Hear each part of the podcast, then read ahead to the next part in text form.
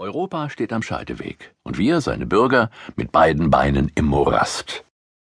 Wenn Sie auf einen Sumpf zukommen, haben Sie in der Regel die Möglichkeit, rechts oder links um den Sumpf herumzugehen.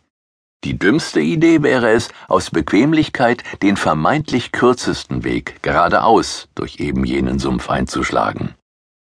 Europa steht vor derselben Entscheidung doch leider können wir uns bislang weder für rechts noch links entscheiden und marschieren, lautstark debattierend, weiter geradeaus. Dass dies in einer Tragödie enden muss, ist jedem objektiven Beobachter klar, aber das Rufen und Mahnen bleibt ungehört in der lautstarken Diskussion. Internationale Banken und Spekulanten, aber auch Großmächte mit eigener Interessenslage sitzen bereits wie die Geier auf den umstehenden Bäumen und wetzen die Schnäbel. Sie alle freuen sich auf die leckere Mahlzeit, die ihnen hier angerichtet wird. Der größte Hemmschuh und somit auch das umstrittenste Thema im europäischen Einigungsprozess ist der Euro. Sein Sinn oder Unsinn wird allerorten heiß diskutiert. Und fragt man die Menschen auf der Straße, so sind sie hin und her gerissen. Die einen sind strikte Euro-Gegner, die anderen finden ihn eigentlich ganz gut. Die richtigen Hintergründe des Euro versteht niemand so recht, und das macht es schwer, eine klare Position zu beziehen.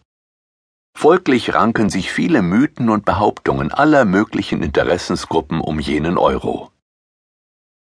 Wenn man die aktuellen Entwicklungen in Europa verstehen möchte, ist es ungeheuer wichtig, die Zusammenhänge des Euro zu kennen. Aber der Reihe nach. Und dazu beginnen wir am besten ganz vorne. Als vor 13,7 Milliarden Jahren der Urknall. Ähm, stopp. Ganz so weit vorne zu beginnen, würde dann doch die Kapazitäten dieses Buches sprengen obwohl wir uns ja eigentlich schon an diese astronomischen Zahlen gewöhnt haben. Also spulen wir vor auf das Jahr 1989 nach Christus. Eine sensationelle Situation hatte sich ergeben. Der Kalte Krieg war gewonnen. Das sowjetische Imperium zog sich immer weiter auf seine Kerngebiete zurück. Und als Nebenprodukt ergab sich die historische Chance, einen dunklen Fleck vom ach so schmuddeligen Kleid der deutschen Geschichte zu entfernen. Für einen kurzen Moment öffnete sich ein Zeitfenster, und es bestand die einmalige Gelegenheit, die jahrzehntelange gewaltsame und künstliche Aufteilung eines Volkes rückgängig zu machen. Die deutsche Teilung konnte aufgehoben werden. Die Wiedervereinigung war zum Greifen nahe. Die Sowjets, die diese Teilung in den 60er Jahren zu verantworten hatten, waren einverstanden.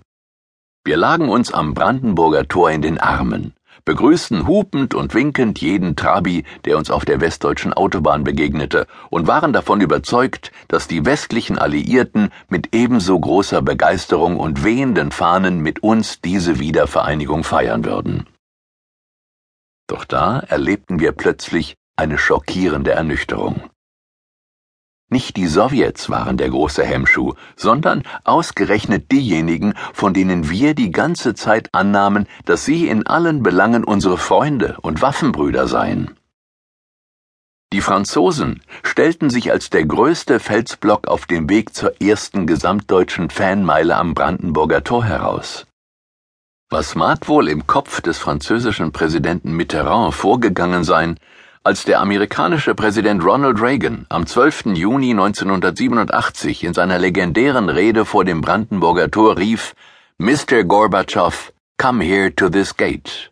Mr. Gorbatschow, open this gate. Mr. Gorbatschow, tear down this wall.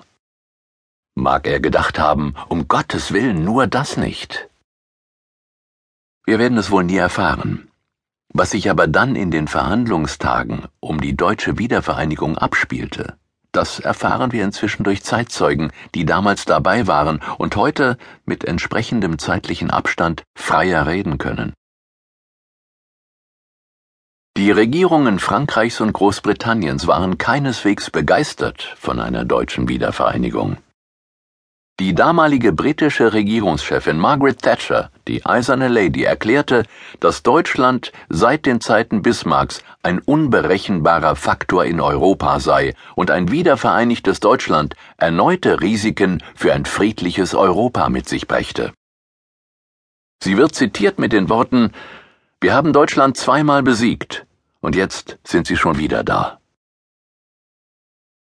Erst das klare Bekenntnis der USA zu einem einzigen Deutschland hat Großbritannien am Ende einlenken lassen, um es sich mit dem großen Bruder nicht zu verscherzen.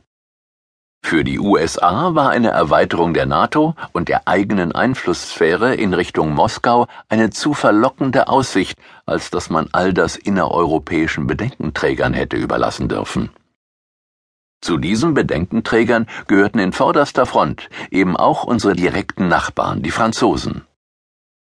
Wenige Jahrzehnte nach Ende des Zweiten Weltkriegs war das Misstrauen gegen den einstigen Erzfeind trotz aller Waldspaziergänge und Saumagenessen mit dem großen und bekennenden Europäer Helmut Kohl längst noch nicht ausgeräumt.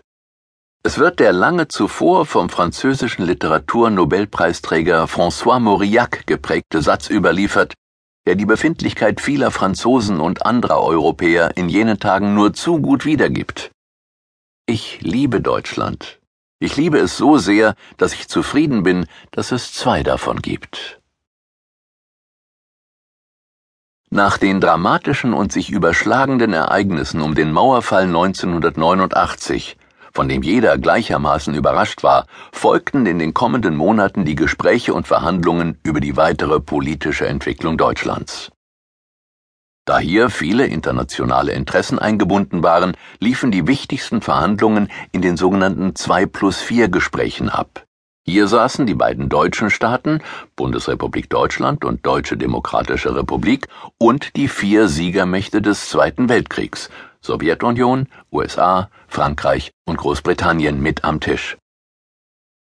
Als sich auch noch Italien und die Niederlande mit einmischen wollten, soll der heutige legendäre Außenminister Hans-Dietrich Genscher, genau, der mit dem gelben Polunder, seinen niederländischen Amtskollegen mit den Worten You are not part of the game, ihr seid nicht Teil des Spiels, aus den Gesprächen ausgeschlossen haben.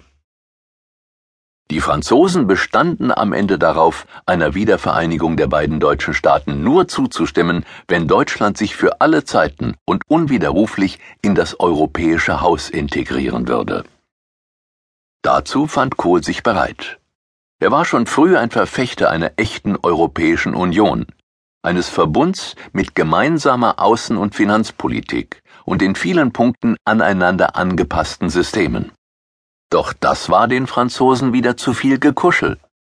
Schließlich sollte sich ja niemand über Gebühr in die inneren Angelegenheiten der Grand Nation einmischen. Für Frankreich gab es nur eine Lösung. Eine gemeinsame Währung, den Euro. Aber das bitte ohne politische Mitsprache.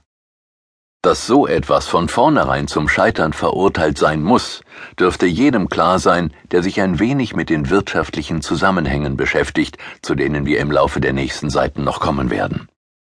Man muss schon Traumtänzer oder Politiker sein, um ein solches Konstrukt für sinnvoll zu erachten.